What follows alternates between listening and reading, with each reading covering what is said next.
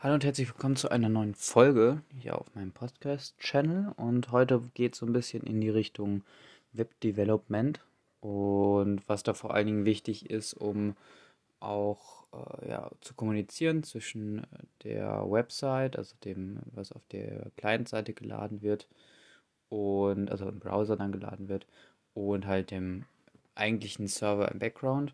Und zwar gibt es da verschiedene Methoden, Methods die man benutzen kann. Da gibt es einmal die äh, Get Method äh, und die Post Method und genau darüber will ich äh, in dem Podcast ein bisschen sprechen, ein bisschen die Unterschiede aufzeigen und wo so die Stärken der beiden äh, ja, Methoden sind, um Daten auszutauschen. Genau, zwischen so einem Server und einem Client.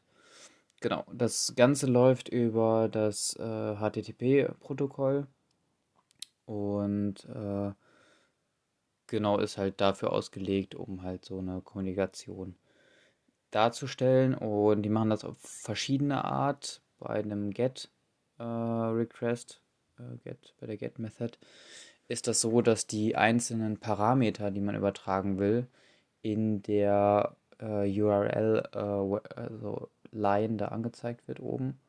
Also im Browser dann auch wirklich die Parameter dann. Das ist teilweise sehr nützlich, äh, teilweise will man das halt aber auch vermeiden. Und wenn man das halt wirklich gar nicht ja, so im Vordergrund angezeigt haben wollen will, so, keine Ahnung, wenn zum Beispiel ein Passwort übertragen wird, dann äh, genau ist da die Post Method äh, ganz hilfreich, weil das dann im Hintergrund geschickt wird. Das wird nicht groß irgendwie oben in der Zeile angezeigt im Klartext, sondern das äh, wird dann vielleicht sogar schon verschlüsselt, dann äh, hinten, hinten rumgeschickt. Quasi nimmt den Hinterausgang, wenn man das so sehen will. Und das ist eigentlich auch schon der große Unterschied zwischen den beiden. Das eine ist halt einmal im Klartext oben wirklich öffentlich jedem ja, zugänglich angezeigt. Und das andere ist halt eher so der VIP-Ausgang durch die Hintertür. Ähm, so kann man das sehr veranschaulich darstellen. Das eine ist der Vordereingang und das der andere ist der Hintereingang oder Ausgang. Ähm, genau, geht nämlich auch in beide Richtungen.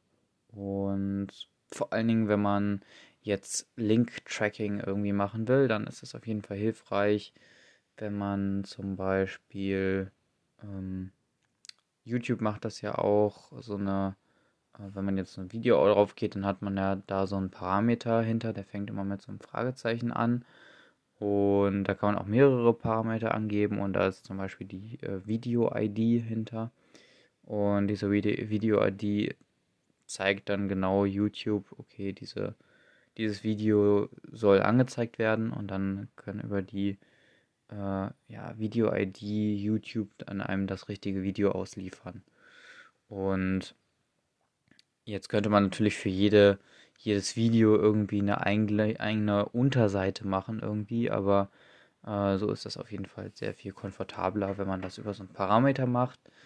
Und ähm, genau, das, der Vorteil ist auch, wenn man jetzt, äh, wenn man das jetzt über einen Post-Request machen würde und man jetzt sagt, okay, ich klicke jetzt auf dieses Video drauf, auf der Startseite von YouTube, dann ähm, wird man gibt es einen Post-Request, der geht über den Hintereingang raus, äh, also Hinterausgang raus und zu YouTube und YouTube würde einem das normale Video auf, aufzeigen. Es würde sich nichts an der äh, URL oben ändern. Äh, das wäre auch, auch natürlich kein Problem. Nur das Problem ist dann, dass, ähm, ja, dass, wenn man jetzt ein spezielles Video jemandem anderen schicken will, dann müsste man auch diesen Post-Request absetzen und äh, da ist einfach halt eine Get, äh, die Get-Method eigentlich das, äh, ja, das Ding der Wahl, weil ähm, da kann man einfach auf einen auf den Link draufdrücken, man hat da schon alles, alle Parameter drin und kann das dann perfekt dann für YouTube auch äh, ja, formatiert dann aus also hinschicken und YouTube kann einem dann dementsprechend auch dann antworten. Und Genau, man weiß auch mehr oder weniger, was man da äh, anklickt. Das wird zum Beispiel aber auch für Phishing genutzt. Daher sollte man auf gar keinen Fall auf irgendeinen Link drücken in einer, irgendwie einer Phishing-E-Mail, wenn das schon irgendwie in der Art so aussieht, weil die nutzen da teilweise auch dann Parameter in den URLs und wenn man dann da draufklickt, dann also dann hängt da, hängt da meistens so eine kryptische ID hinter und diese kryptische ID erlaubt denen dann wiederum äh, zu sehen, wer auf diese, also von welcher, also wenn jetzt die E-Mail wird ja an eine bestimmte E-Mail-Adresse, an mich zum Beispiel gesendet, auf meine E-Mail-Adresse. Und dann speichern die sich diese E-Mail-Adresse, wo die es hingeschickt haben, und dahinter halt eine ID, also irgendwie eine Datenbank oder so. Und wenn ich jetzt auf diesen Link klicke mit dieser ID, dann können die wieder Rückschlüsse ziehen, okay, das war der, der auch äh, ja, auf die äh, diese E-Mail halt äh, ja, geantwortet oder halt über diese E-Mail dann über diesen Link dann auf diese Website gegangen ist und dementsprechend dann auch äh, einen so verfolgen, so tracken. Das nutzt zum Beispiel auch, äh, wenn man das sieht, bei Amazon ein bisschen. Ähm, die nutzen das auch aus, die Meth äh, Get Method. Äh, und zwar, wenn man ein Produkt anklickt, dann wird oben in der äh, Leiste dann nicht nur gespeichert, auf welchem Produkt man ist, sondern es wird auch gespeichert, von wo man da drauf gekommen ist. Und wenn man jetzt zum Beispiel diesen Link dann nimmt und einen anderen schickt und guckt und sagt, guck mal, dieses Produkt finde ich gut, dann kann wiederum äh, Amazon schlussfolgern, okay, dieser Link wurde eigentlich ursprünglich von diesem Nutzer genutzt, aber dieser Nutzer hat dann über diese gleiche ID drüber zugegriffen und daher können die dann zwischen diesen beiden Nutzern eine Verbindung herstellen und dann so ein, so ein Freundschafts- oder Bekanntschaftsprofil auch anlegen. Ähm, genau daher mache ich das meistens so, dass ich dann gucke, wie, wie viel brauche ich eigentlich letztendlich von dieser URL, ähm, dass der andere das irgendwie noch äh, ja, aufrufen kann. Genau, also ich schicke damit nicht mehr Daten als äh, nötig hin und her. Und genau, hatte ich eben schon mal angesprochen, äh, was auf gar kein No-Go geht, ist, dass man ja zum Beispiel Passwörter oder Login-Daten oder auch Sachen von einem Formular irgendwie mit einer IBAN oder irgendwie sowas, das über eine Get-Method macht. Ähm, das geht gar nicht, weil das einfach im Klartexter ist. Und wer weiß, wie der User, der da das einträgt, dann drauf ist und dann irgendwie einen Link weiterleitet.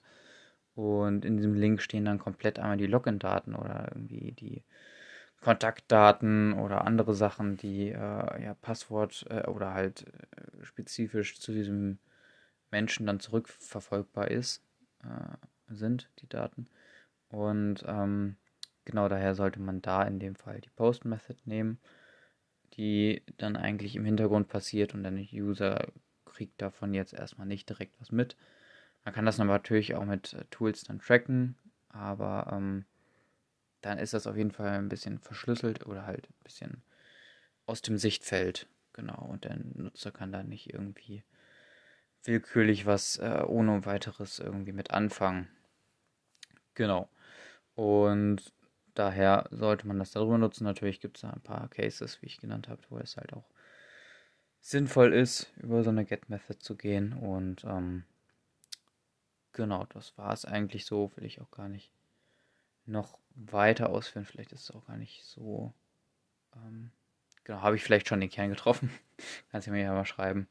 Ähm, genau, da gibt es aber noch weitere äh, Methods, die man da ähm, durchaus nutzen kann. Äh, zum Beispiel Delete gibt es auch noch und sowas, aber das sind dann so Fälle, die man nicht so häufig braucht und ähm, genau dann würde ich sagen, schließe ich diese Podcast-Folge ab. Ich hoffe, die Folge hat dir wie immer gefallen. Du kannst mich gerne abonnieren, um nicht weitere Sachen zu verpassen. Und genau, dann wünsche ich dir noch einen schönen Tag, schönen Abend, je nachdem, wann du es guckst. Und äh, genau, bis dahin, ciao.